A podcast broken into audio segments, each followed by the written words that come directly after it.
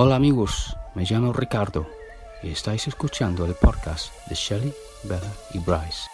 El raro, loco y maravilloso. Hasta luego.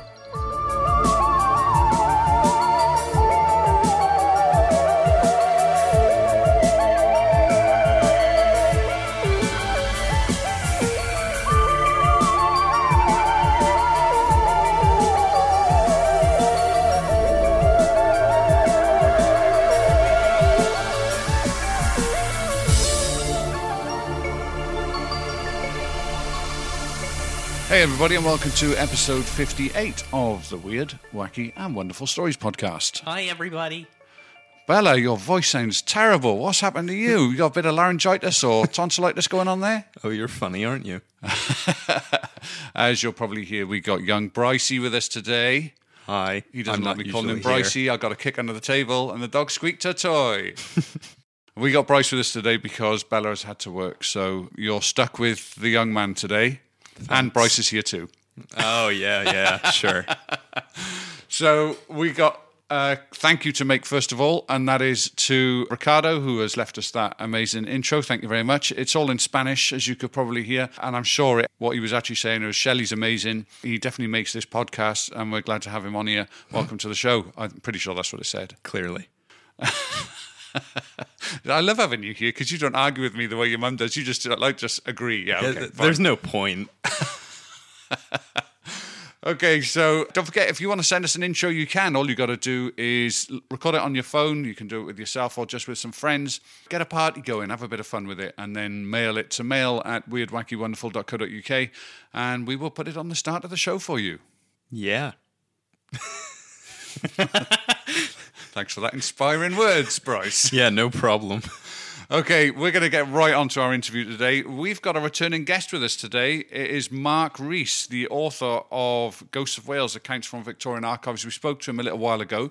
He's brought out a new book now, and it's called The A to Z of Curious Wales. And there's some fantastic bits of information in there. Again, whether you're from Wales or whether you're from another part of the world doesn't really matter because you will find stuff that's really interesting to hear about this. And it may want you come and visit our nice green land here, and then you can maybe pop in and see us as well. That would be absolutely amazing. Fan meetup. Yeah, exactly. Oh, that would be a really good idea, actually. Have a fan meetup. So it'd be us and another two people. Great. All two people who listen. yeah. Actually, do you know what? This is no word of a lie. I looked at Spotify earlier because Spotify have just released a new app. They've taken their analytics app out of right. the beta testing and they've now made it available to podcasters to actually be able to look at it properly. And over the last week, we've had thousands of listens on Spotify. Thousands? Thousands just in the last seven days. So, yeah, I'm really, really impressed with the analytics just on Spotify. So, that's really cool. Anyway, let's get on with the interview. Please welcome to the show author of The A to Z of Curious Wales, Mark Rees. Hello, Mark. Hello, good morning. How are you doing? Very good, very good. Thank you, Sally. Good, nice to be back. Yeah, it's nice to have you back. We really enjoyed the last time we spoke to you, and we had some amazing feedback from our listeners as well. I've got to say, it's probably one of the most entertaining and interesting shows I think that we've done, and definitely up there with my favourite. And I know I speak for Bella when I say that as well. Well, thank you, Sally. It's not. Uh, I, I don't set out to be a stand-up comedian or anything. No, no. It's good if the, if the stories can uh, if the stories can make people laugh. That's that's even better. No, that's that's really good. Uh, you've taken a little bit of a deviation from the ghosts. There are still ghosts in this new book. Your new book being the A to Z of Curious Wales. Yep. There are a, a lot of myths and legends that you talk about in there as well, and a lot of historical information as well. So a little bit of a change in sort of theme, but definitely I think would appeal to our listeners in exactly the same way, really, as the Ghosts of Wales book that you did. Because even being a Welshman myself, I didn't realise that there was as much rich history and legend as there actually is, and you've definitely taught me a lot about Wales. That, ho- hopefully, yeah. Thank you. That's that's what, what I set out to do. Really, is to, you know, th- th- there's no point boring people with the same old stuff. It was to find new, new quirky things to to let people know about. And and, and as you mentioned, it it's a quite a bonkers mix of things, really, whi- which which I like in a way, but it also makes it quite hard to explain. It's just here's a, a crazy collection of of weird and wonderful things, really, from the past. going into some of the stories in the book, I love the fact that you talk about King Arthur and Merlin in this. I know that there's a lot to do with King Arthur and Merlin in Wales, also in Cornwall. In relation to the Bardsey apple you discuss in the book, and its Yeah. link with the island of Avalon. Now, we work quite closely with actually Lake Avalon Entertainment. Right. is another podcast show that, that we work with. And I know that they would love to know a little bit more about this story. So, can you just give a little bit of an introduction into the Bardsey Apple story and how that links in with King Arthur and Merlin? Yeah, Bardsey apple is a uh, it's it's a very well, it's a unique. It's it's the only apple, apple in the world of its kind, which was found on on the island, and and the island is really is steeped in in Arthurian mythology and and folklore, and some say you know his his boat is is sunk underneath, and another name for the Bardsey apple is actually Merlin's apple because Merlin is said to be sleeping nearby, sort of dead in a state of rest, because I mean part of the stories are that Arthur and Merlin are both out there sleeping in, in various places across Wales, waiting for our our darkest hour to come back to life and come back and save us. Some people might say that's going to be quite soon, but they're definitely out there waiting to uh, to help us. But th- this apple, it was it was found on a tree which was growing up on the side side of a house, which which, which I believe is still there. And they've since sort of used this tree to, to grow more of the apples, and and they sent it off to an expert to to be analyzed. And if I can just find the, the description, it was a Dr. Joan Morgan who spoke to the BBC about it. She said, again, you know, it's the only variety in the world of its kind. They're boldly striped in pink over cream, ribbed and crowned.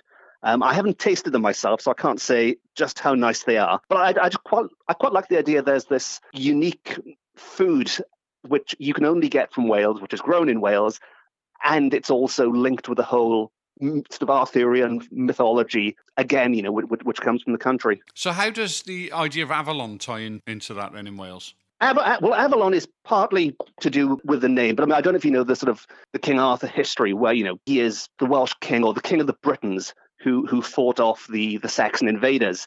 Even though nowadays, you know, it's pretty much been twisted, where he's seen as you know the king of England in some cases, isn't hmm. he? Which which is which is incorrect. Avalon, if you, if you translate it, sort of the, the Welsh version of it, the Welsh language version, it is the Isle of the Apple Trees, because afal is the Welsh word with, with, a, with an F instead of a V. Afal is the Welsh word for apple. So, you know, that, that's where it all sort of t- ties in with Arthur again. Even though I did the Welsh language, that just surprised me a lot. I don't know any of it anymore. I didn't even learn Welsh in Wales. In I didn't even learn Welsh in Wales. I didn't even learn Welsh Yeah. in school. So it just goes to show, doesn't it, that times are changing now, and they are bringing the language back, which is good. So you'll have to excuse my pronunciation on some of these as we go forward. I'm, I'm the opposite because I I was in Welsh language education and I actually end up mispronouncing English words because a, a lot of the le- le- le- letters like V is, is F in Welsh and things. And so, Yeah. yes, you have, to, you have to excuse me if I get it the other way around. Well, we'll help each other out. How's about that? yes. Some of the stories that you cover in the book may actually inspire people to visit Wales. Have you contacted the Wales Tourist Board or anything about the book? I, I haven't, but I, but I, again, I, re- I really hope that's the case. My my last book, which, which isn't really that weird and wonderful at all, was a book called uh, The Little Book of Welsh Landmarks, and it's one that it, it's it's ironic how these things turn out. I, I wasn't that enthusiastic about writing about it because it, it's much more dry. There's no you know there's no ghosts and weird stuff in it really, but it ended up being my best-selling book based on you know initial Hmm. sales. Um, and, and that is one that people definitely will pick up and read and come and visit. Th- this one, in, in some cases, might have the opposite effect. If they read about the ghosts of murderers running around, they might think, actually, we'll take a detour and not stop off at that place. But yes, you know, I, I- hope, as we mentioned with King Arthur, you know, I, I think King Arthur is something Wales should be really proud of. You know, I mean, this is our, this is a, a global, a global, you know, creation which Disney are making cartoons about, you know, and it's from Wales. So th- these are things I think we should shout about a lot, and hopefully people will will come and explore. Well, w- without going into detail, I mean, there's things in there that tie with like Mount Everest, and there's something which I do want to discuss later on. We won't do it now, but there's even a, a military operation that goes on, which is absolutely fascinating. And there's so many things that actually, in some way, Wales has played a part in. That, like I said, it really did open my eyes. So I think that will inspire people to come here. As I tell you what, one thing I did enjoy was you talk about one of the oldest houses in the country, or or the oldest house in the country. And you mention at the right at the end of it that actually it's a bed and breakfast, and you can go and stay there. and I was just like, oh man, I've got to find out where this place is. yes, yes. And I, the, the, way they date these things, the, the, the, terminology was all double Dutch to me. I had to do quite a bit of a, a bit of googling words and try to work out what was going mm. on there. But it's it, it's absolutely incredible how you know a, a little piece of wood in a house can be used to determine, you know, and, and not just to, you know, to, to, to, the decade maybe or to the century, to the actual year, and not even just the year. They can work out what season it was, and they think it was actually in July of that year. And it's just incredible it was how, something how like 1408 or something like that, wasn't it? It was the, the 1400s. Yes, yes. Yeah. Top my head, I don't know. I'll have to flick to the yeah, page no, to get no, the no, exact date, but it, but it, it's old. Put it that way. Yeah. So, getting on to some stories and some questions about them in regards to the Cadoxton murder stone. Yes. Could you briefly explain what a murder stone is? Murder stones, yeah. I mean, th- th- this isn't something which is unique to Wales. You, you, you can find them dotted across England and, and the UK, I think. But th- there were stones which were put over the bodies of people which, you know, as, as the name suggests, were murdered.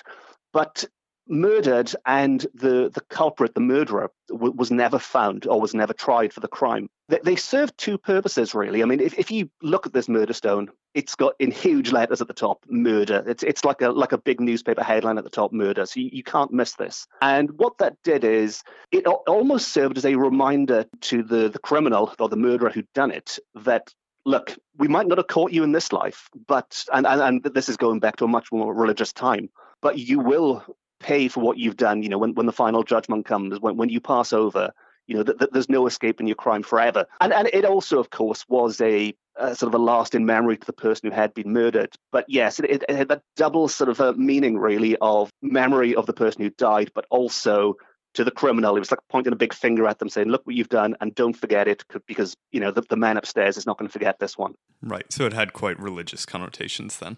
Very much so. Yes. I mean, th- these are going back to I mean, it's not something we do nowadays. It's something sort of maybe up towards of the early 20th century when, when Wales was a much much more Christian country. But but yes, you know, I mean, they are they're, they're quite tragic tragic gravestones really, which which serve as a reminder. And, and I, I think it's quite nice the one in in Cadoxton, which I've included in the book. If if you pop to Cadoxton now, which isn't isn't too far from where I live, there there are still flowers on the grave now. People remember this, you know, even though you know centuries might pass. It's something which is in, embedded in the community in a way where you know a gruesome crime has happened, and and the locals sort of remember the, the, the in this case the lady's memory. You mentioned that you're doing talks about the book at the moment. Yep. What seems to be the most popular of the stories that you, you talk about when you're doing the rounds? Well, I've, I've kind of got this reputation now as the ghost bloke, the, the, the, the, Welsh ghost bloke. Yeah. And, and, and what I find is, it, is that when I'm talking about this book, uh, I mean, when I was, I mentioned the little book of Welsh landmarks, which I released last year. When I talk about that one, it, it, wherever I go, I end up talking about ghosts. So ghosts are a key part of it. Uh, and another thing which I'm quite interested in myself at the moment is curses and, and cursed objects mm. and hmm. cursed things around Wales. Uh, and there's quite a few interesting ones sort of within an hour's drive from where I live that I like to, where, where possible, rather than just talking about something in the past which you can't look at, if I can stand next to the cursed object and point at it and say, this is the thing which is going to destroy your town or, or cause something bad, then, then that, that's great, you know. And there's a, few examples around here, like the uh, the Swansea Devil, which is a statue in, in Swansea Museum. There's the Cursed Wall of Port eh, on, on the grounds of Tata Steel uh, steelworks. And there's going back to Merlin, there's Merlin's Oak in Carmarthen. And so th- things like the curses are things I, I try and focus on because that's what interests me at the moment. But I think wh- whatever I do, I'm always going to be, you know, the, the Welsh ghost man. so this near Tata Steel then in Port Talbot, what's the curse about with that then, relating to that wall? I actually had to do some electrical work on that site a little while ago, oh, right. and yeah, I was just interested in whether I, whether I brushed up against something I shouldn't have. Well, I've got the, the, the, good news is you, you, are in very safe oh, hands. Oh, thank God. I, I, I love this one because this this is as you mentioned before these these are stories which aren't really out there and which people don't really know. But but I, I grew up in Port Talbot. This is sort of a story that I kind of knew from you know friends and family members and things. But it's it's actually on. I should I should stress this. It's it's actually on the grounds of the steelworks, which is private property. So please, you know, if, if you listen to this and you want to look at it, get permission first. You can't just walk onto the steelworks. And I, I know from from experience, I, I was there. I had permission to go there, and even so, when I took a photograph, th- this big security guard just appeared from nowhere, charging at me, um, and watched watched over my shoulder as I deleted the pictures until his boss arrived to say that it was okay for me to be there. So it, it is security is tight. Yeah, yeah. But th- th- this piece of the wall was once a part of Margam Abbey, and Margam Abbey, uh, I think a lot of people are familiar with Margam Castle and Margam Country Park now. But that that once kind of sprawled out over the grounds where the steelworks are now and up, up the mountainside. And there's loads of ghost stories and ghostly monks and things connected with that side of it. But on the steelworks land, this one remaining piece of wall, according to the folklore, is where when dissolution of the monasteries happened and the, the last monks were kicked out of their property, the last monk to go, it is said, placed a curse on this wall, and he said, "If this wall ever falls, this town will fall with it." Uh, it, it, wasn't called Port Talbot at the time, but he said, know, "This town is going to fall when the last bit falls down." And what, what, what is what I think is really remarkable is that you know that, that that's a lovely story, but the Mansel family who bought the land afterwards left that wall there. They didn't knock it down, and it's in quite a it's in quite an awkward place, certainly nowadays, because you know it passed into the the Margam family and it got bought up by the Steelworks, and the Steelworks have gone through you know there's British Steel and Tata and Corus, and all these companies have been there, and they've all left this wall there, and it's right outside one of the I'm not really up on steelworking, but it's outside one of those big plants where sparks and lava and stuff all fly out. The blast furnace um, areas, it, yeah yeah, some some kind of dangerous work going on in there. And there's a lot of trucks that go back and forth carrying the steel or whatever material comes out of there back and forth along the road. And this wall is right on that route. And so what, what has happened is that I think it was in the 70s, this wall started wobbling slightly. So rather than think, well, just just clear it out of the way, it's it's it's a pain anyway, they actually put buttresses, like you might see on a church, up behind the wall to make sure it didn't fall down to keep it stable. And then they had a couple of near misses with the vans driving around. So then they built this barrier around it just to make doubly sure that, that this, this curse doesn't come to pass. And it's, it's details like that that I love. It's not just a cursed wall, it's a cursed wall that, you know, Tata are a major multi-billion corporation. They're going out of their way to protect this this little piece of you know what, what is it's it's Talbot folklore really. Yeah but it, it's little things like that which I think add, you know, it's a, it's a bit of magic really to, well, not just Talbot, to anywhere, to places that have these things. And so, yeah, the curse, it was cast by this monk many, many, many years ago. Now, Tata keep it safe with these barriers. One interesting little bit, and, and this is going back to ghosts slightly, which I picked up. But when I was visiting the site, I was talking to the sort of the resident historian there, man called Graham, and he was saying that two men working late at night by the wall on some, some crane type device noticed a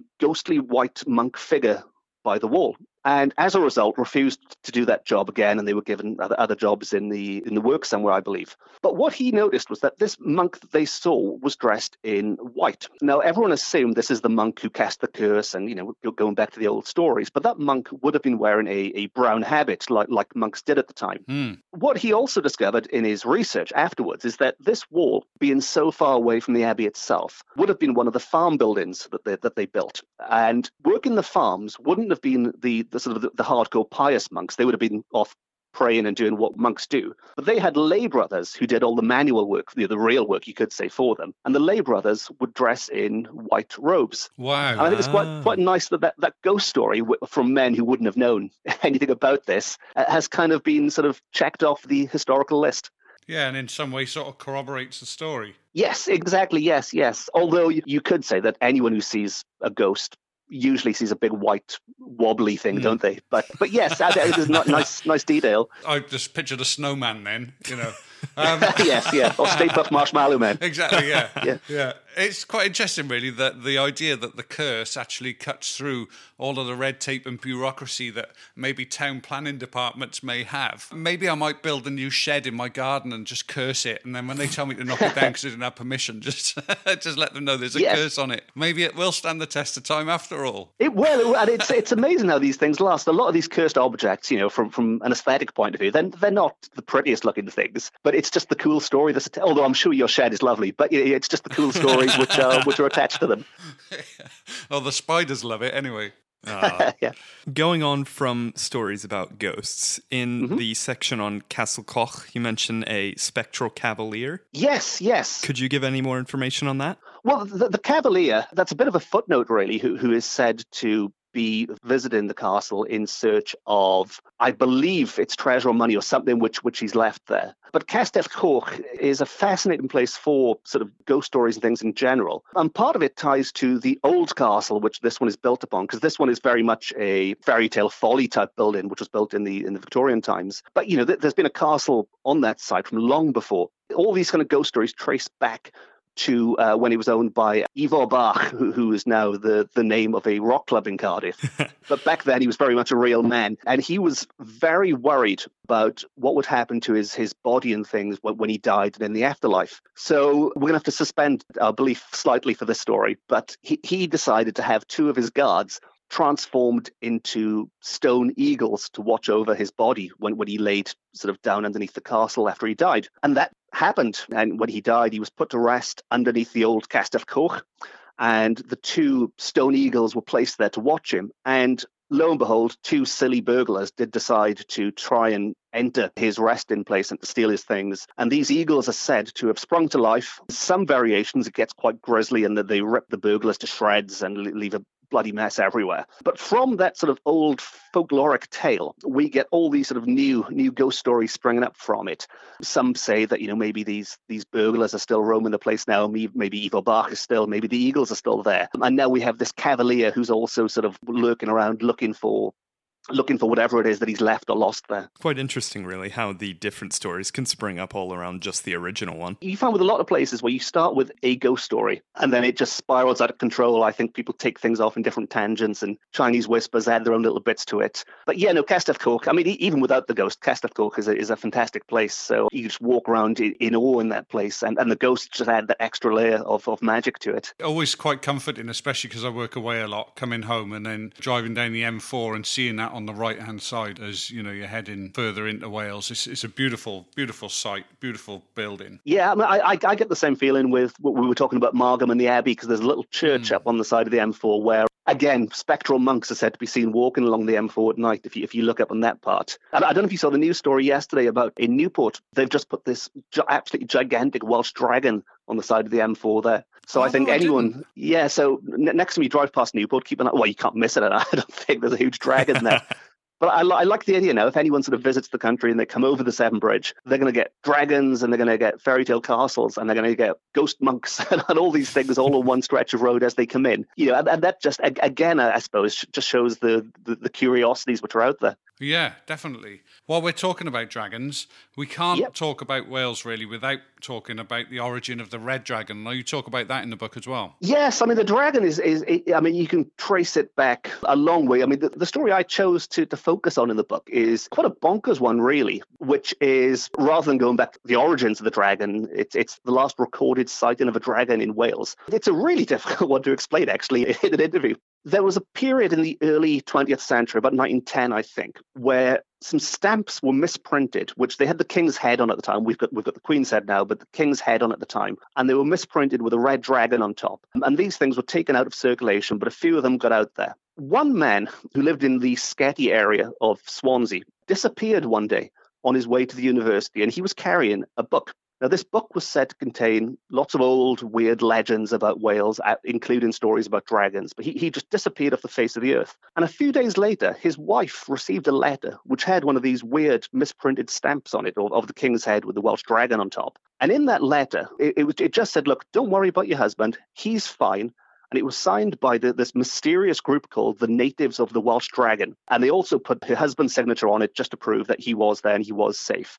And that was it. I mean, you back in those days, there weren't any, any phones or mobiles or anything. She had to just sit and wait. And this man, as mysteriously as he vanished, just turned up again one day in Bryn Mawr Park nearby from Sketty with no memory of where he'd been or what had happened. But all he knew were that dragons were real. So, by all accounts, he'd, he'd seen a dragon wherever he'd been. And this native group in Wales had been keeping dragons hush hush and keeping them quiet somewhere in the country. Now, this could, it's a slightly tenuous link, this could tie into the old origins of the story because, I mean, if we believe there was such a person as King Arthur, King Arthur is said to have a dragon on, on his banner. I mean, it, it didn't look like the current one. And Owain Glyndŵr, who's you know, very sort of famous, the last native uh, Welsh uh, Prince of Wales, had a golden dragon on, on his banner. And really, we can thank, so it's, it's the Tudor family who are sort of, of, of Welsh origin, even though they went on to be sort of the rule England or to rule Britain, really did help to introduce the, the dragon then as as a, as a more of a standard Im- image of Wales. Yeah, I mean, it was much later on that we actually adapted it then as the flag. And it's, it's just become synonymous with the country now, isn't it?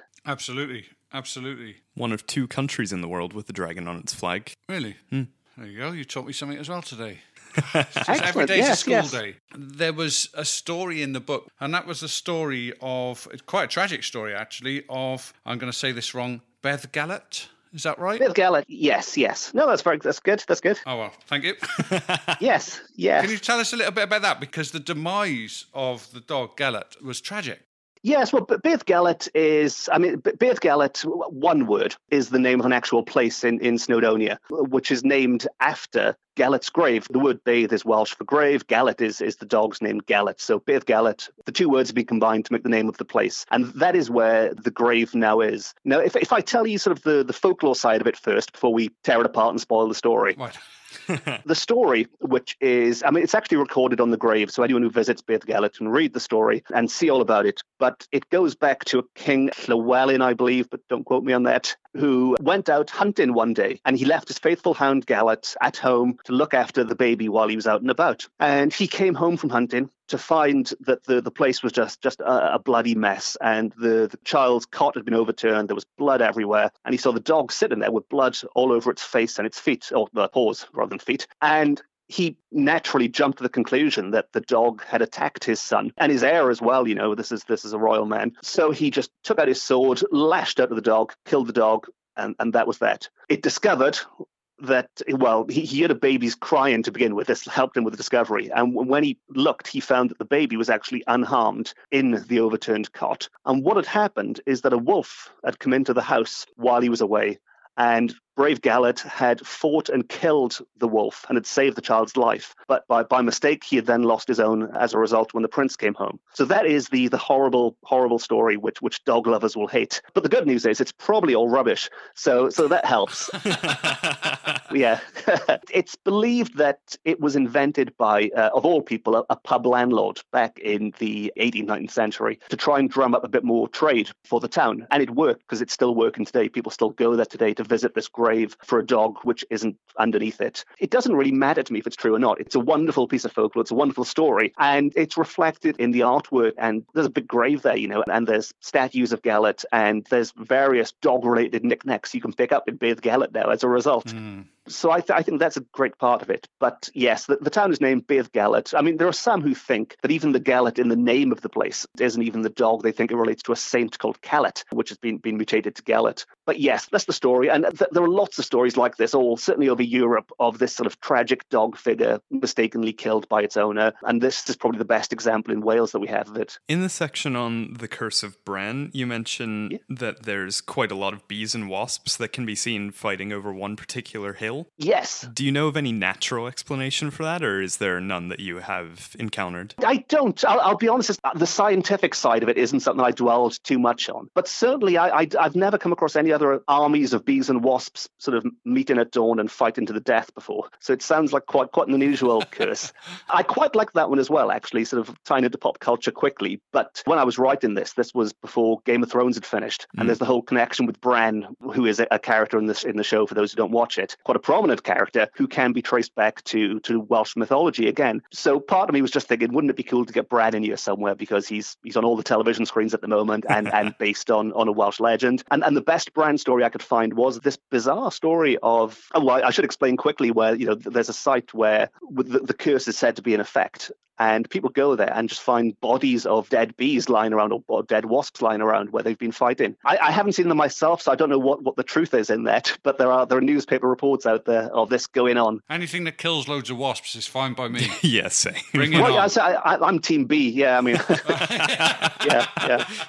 Moving back to hauntings quickly, I'm, I'm, sorry to sort of steer you back towards that. There are, of course, hauntings discussed in the book, and I love the story and the title as well of this particular story, The Bed Rocking Spook. Yes, yeah. What struck me about this story is that it involved a hardened, well, not hardened necessarily, you don't call it hardened, but a skeptic whose job was a solicitor. So you would think, follow sort of the rule of law, if you like, and everything has to be written down and judged in a certain way and, and what have you. And yet you've got this person who openly was a skeptic who encounters these things happening to their child and who is then obviously converted to believing. Do you want to tell our listeners a little bit about that story? Yes, yeah, and no need to apologize about talking about ghosts. That's my uh, specialist subject, I guess, now. But this is a story that the last time I spoke to you uh, on the podcast, I was talking about the Victorian ghosts. Mm. And what, what happened is, as soon as I finished that, I was sort of on a roll and I went straight into researching Edwardian ghosts of the next period afterwards, which, fingers crossed, will be a full book one day. But in the meantime, this is one of the stories that I loved, which I found in my research. And so I decided to put into, into Curious Wales. It's a house in Lampeter, on the main street in Lampeter, which I'm assuming is still there. I haven't worked at the specific house, but maybe I shouldn't actually. There's probably some, someone living there who doesn't want to hear this story. But there's a house on the main street in Lampeter.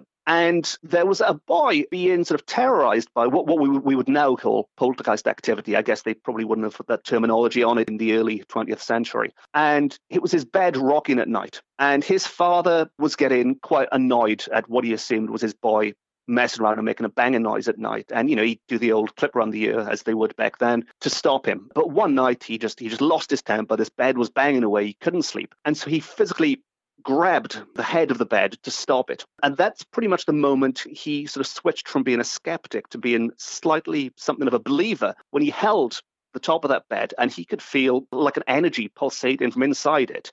And he knew that the moment he sort of let go of his grip slightly or let his strength go, that bed would be off again, banging and shaking. So that was the first sort of unnerving moment. He wasn't alone. There, there were sort of maids and servants working in the house who, had been long going on about ghostly things. Certainly the one who looked after his son, I, I believe his name was Tommy, but looked after Tommy, who had been moaning for a long time about things banging and moving and shaking this bed was not going to stop, and they decided to move the boy downstairs in, into the living room to see if that did any good. And it, it, just it just carried on. So this ghost, poltergeist, whatever whatever you want to call it, appeared to be following the boy around the house rather than being confined to just the bed. As these things do, word spread around the community, and by all accounts, the banging was so loud you could stand outside the house and, and listen to these things going on. And Jeez. this is another one of these remarkable stories from back in the day where it, it is said that, according to the newspaper reports, as many as 300 people people were standing outside that house listening to the ghost banging away. And the police had to come and actually move people out of the way to you know to get traffic to be able to, to drive down this road. Let's hope it was the ghost. Well, maybe, maybe they were just uh,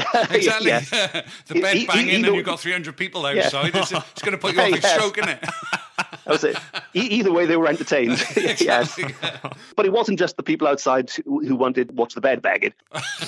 there was actually some some religious people who popped along. I think the, sort of the highest authority was the Bishop of Swansea who came down. They were all pretty much of the same opinion that you know that this is something not of this world, something that was supernatural. All these things going on. There were some attempts to communicate with it. There were some accounts from psychics at the time, which I'm always slightly dubious about, sort of taking at face value. But they claimed that you know by using a series of taps and knocks and things, they they communicated with this ghost, so they could ask questions in the bed and objects, things would bang in reply. But it's certainly something that you know had had Lampeter going go going crazy. And uh, one quite interesting sort of bit at the end of the story, or in the way I've presented the story, is that one day one of the boys, he, he had more than one son, had some friends around, asked what this black lady was doing on the stairs, which you, you can probably see where this is going. There was no black lady, it was a ghost. But this is a ghost which the maids had seen walking around the house beforehand. And this sort of outside witness who knew nothing about it came in and then also saw this ghost. So they think that this poltergeist thing might have been connected to a black lady also in the house, or, or maybe it was two separate ghostly things. But we don't know because it was over 100 years ago now. Well, I, I, guess we could go back and explore nowadays and see if they're still there. But yeah, that, that's the story of the bedrock and spook in Lampeter. Hmm. Be interested to know if there are things still going on at that location today. This is what I would say to a lot, a lot of the, so the ghost groups and people that I speak to is that these are stories which have first-hand accounts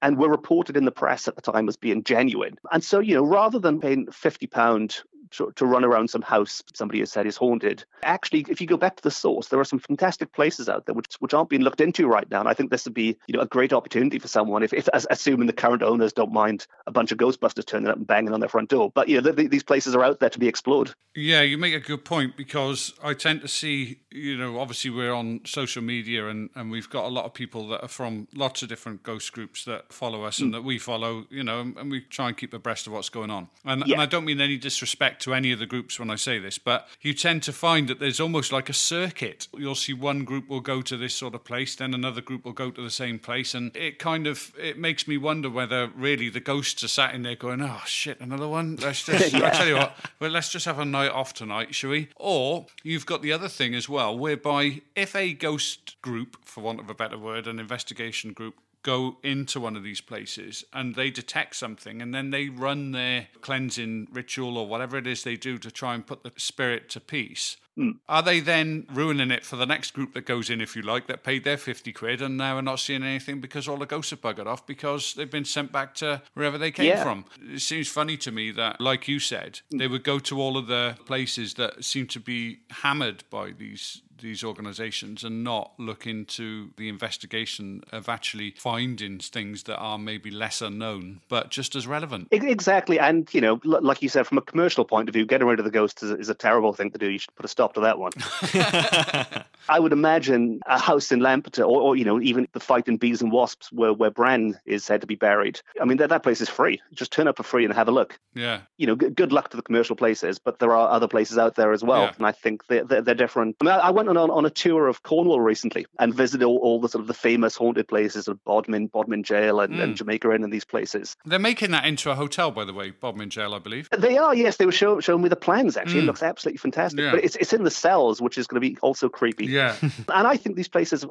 absolutely fantastic. But you have to remember that they're, they're also commercial places, you know, and yeah. having ghosts is good for business and certainly helps. But, you know, I, I don't want to put them down. I absolutely love them and I'm, I'm planning on going back there soon. Yes, it's it's just, it's suggesting alternatives to people. It's saying, look, you, you don't need to raise a thousand pounds to go on a ghost investigation. You can do it for nothing just by finding these places out there which other people are, are overlooking. Yeah, and I think social media is a way forward as well because if you ask people if they've got a haunted house or if they've got something going on, you are going to get inundated with people you know, whether they are people yeah. that are just trying to pull the wool over people's eyes, in which case you're still going to go to investigate and find nothing, or whether yeah. you're actually going to find someone who's legitimately got an issue and might actually come out with some decent footage or evidence or whatever. Yeah, exactly, yes, yeah. So, jumping from the topic of ghosts to something, I suppose, a bit more concrete and factual, I consider myself to be quite the Star Wars connoisseur, if you will. Ah, yes. I, I, can see where this is going. and I did not know that the life-size version of the Millennium Falcon was actually assembled in Wales. Yes, yes, the Millennium Falcon is, is Welsh in, in that respect. Yes, the, the physical Falcon is, is Welsh. yes, I think it was partly down to,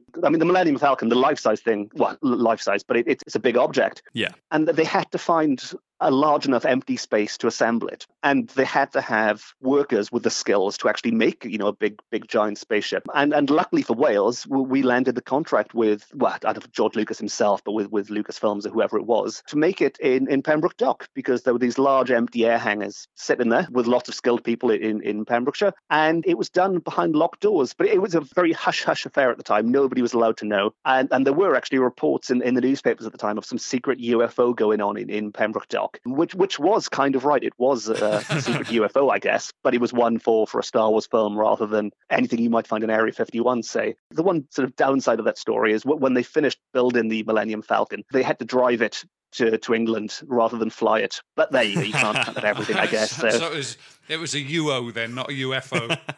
yes, yes, yeah.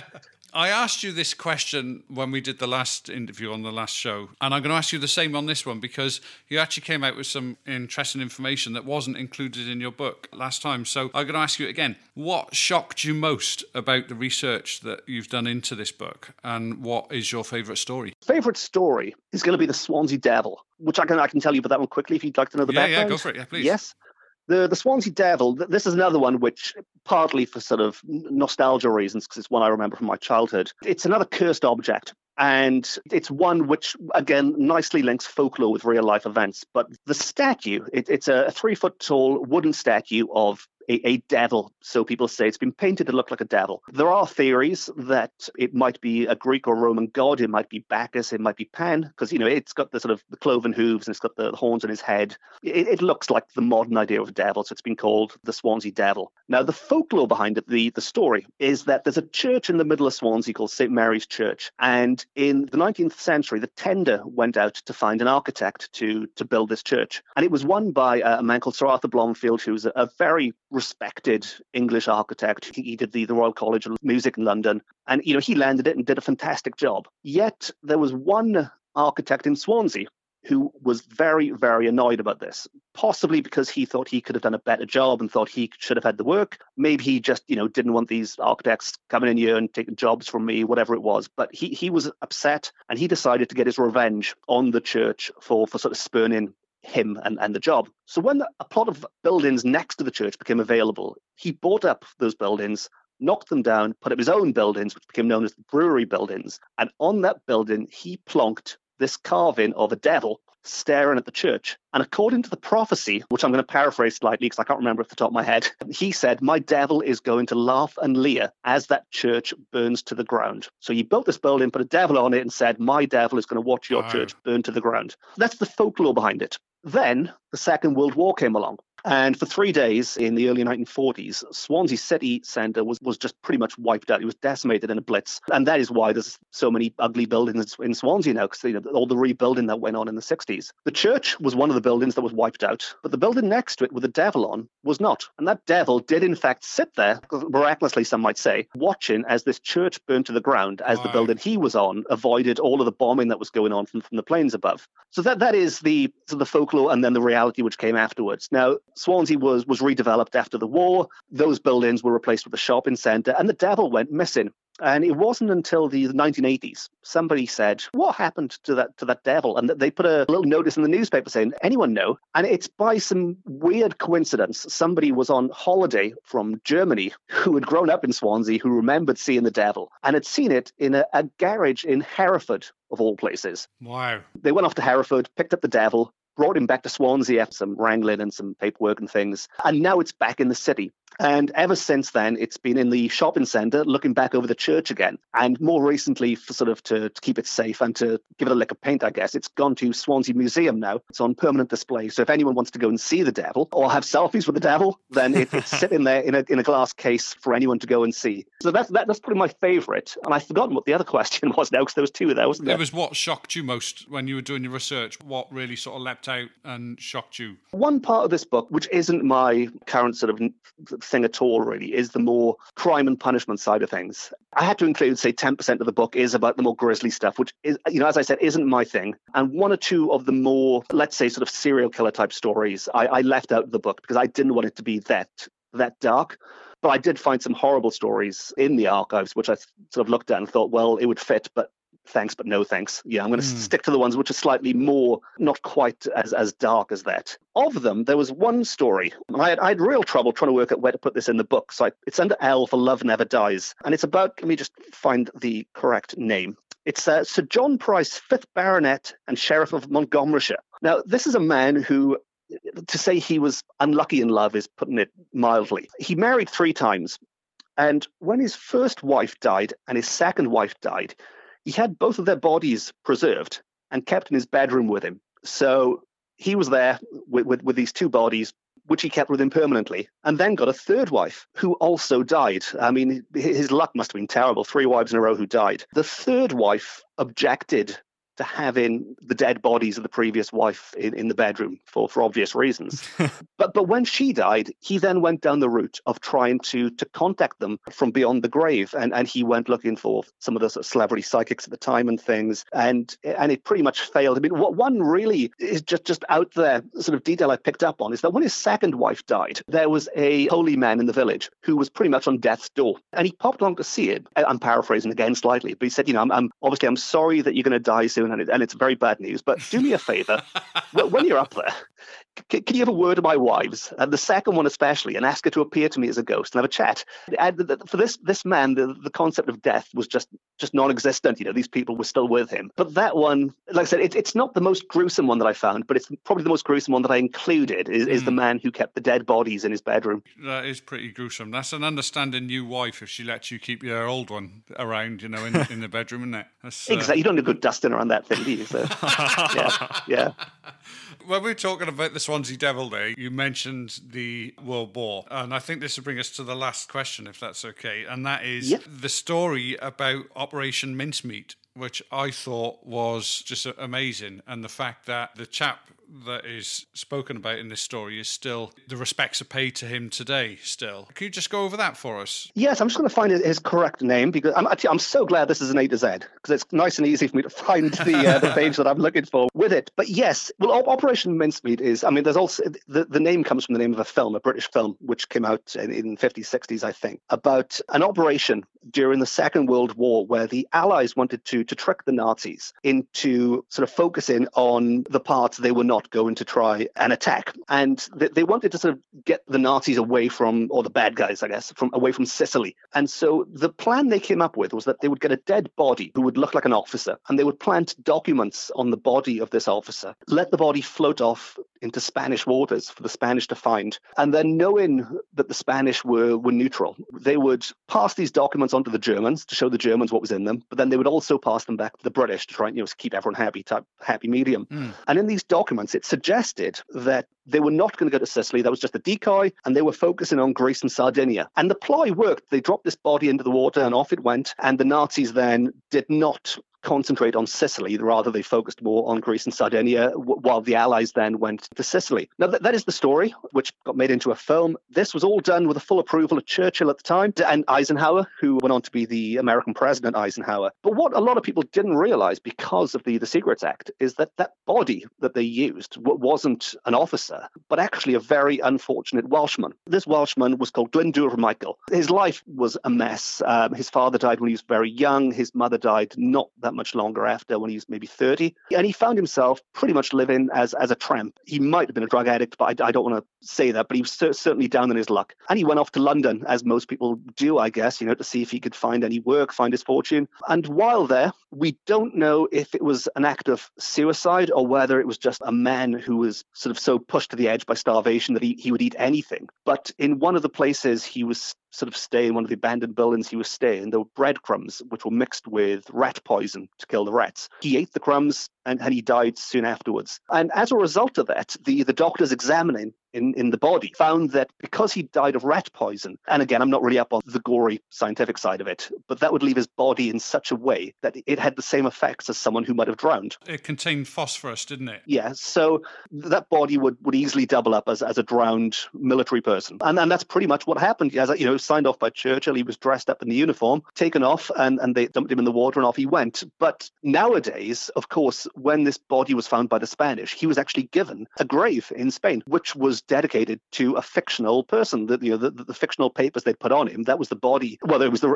his body, but with, with the wrong name on the gravestone. Mm. And so since then, they've added a line at the bottom which says, you know, r- really Glyndŵr Michael. And, and I believe there's also some kind of memorial now back back in his hometown as well, where he's been added to the, the war memorial. But it's it, it's a horrible, horrible story. But in a way, it's nice the truth has come out now to show that what, what really went on back during the Second World War. Within the story as well, you mentioned the fact that because obviously this chap had no family had no hmm. ties. It was easy to use that body really without anyone putting up any kind of fight for it. And that it was released on the condition that the identity would never actually be revealed. And you mentioned that it was only in 1998 when obviously the papers were up for disclosure that it actually came to light that it was this Welshman. So I thought that was absolutely fantastic yeah. that you paid respects to Glyndŵr Michael and the part that he wittingly or unwittingly played in this effort, this Yeah. whole war effort. Yeah, let's say it's it's lucky these things do get released eventually, isn't it? So we can, you know, pay our respects, even even if it was unwittingly, as you said. But Yeah, even yeah. so, it was a major part of the war. So, listen, I really thank you again for joining us and giving up your Saturday morning to speak to us. The book is fantastic. For our listeners, again, the book is The A to Z of Curious Wales, and we've been speaking today with the author, Mark Rees. It is available where, Mark? All good bookshops, the standard line, isn't it? Yeah. All good bookshops, and that, that includes online as well as good old fashioned physical bookshops, which are obviously my preference. But yes, just do a search for it or pop into a shop and it's it's out there. And yes, thank you very much. I know last time you were on, you shared your social media information as well, so that if our listeners want to get in touch with you, they could. Do you want to share that again? Yeah, it's at Review Wales. That's Review Wales. And it's the same on Twitter, Facebook group, Instagram, the whole lot. Yes, if anyone wants to track me down, then please do. Brilliant. Well, thank you very much. Thank you again for joining us, and we hope to speak to you again in the future. Yes, thank you very much. Thank you very much. I'll probably speak to you about the next Ghost book. yeah, please do. Yeah, definitely keep us in mind for that one. Yeah. yes. All right. Brilliant. Thank you very much, Mark. Well, Bryce, that was your first interview. Well done. Yes, thank you. No, I really appreciate you stepping in to the breaches today. That's what that's the word, isn't it? Stepping into the breach. I think so. Yeah, stepping into your breeches. That sounds That, rude. that's different. no, really do appreciate you stepping in today for your mum. Yep. Helping us out because the last thing people want to listen to is just me. oh, I'm sure that's not true. Everybody's going to have to be sure to send in an email and tell him now. Tell us how well Bryce did. That would be nice. Mail at weirdwackywonderful.co.uk. And also, you can hit us up with anything that you want to on that. If you want to send us any information, anybody that you'd like us to talk to, or any topics that you'd like us to cover. On Instagram, we are Weird Wacky Wonderful Podcast, and on Twitter, we are at the WWW Podcast. On the next episode, we will be giving you information on how you can win the signed copy of the Haunted Yorkshire book that we covered last episode. Those have arrived in the post now. They're all looking pristine and new, adorned with Nick Tyler's signature. So listen for the next episode to find out how you can win a copy of his book signed by him. Lastly, don't forget if you want to send us that intro, send it to mail at weirdwackywonderful.co.uk and we'll put you on the top of the show. Other than that, thank you very much for spending your time with us again today. We really do appreciate it. And Bryce, whatever you do, please do stay Weird, wacky, and wonderful. He's just as good as his mum, he?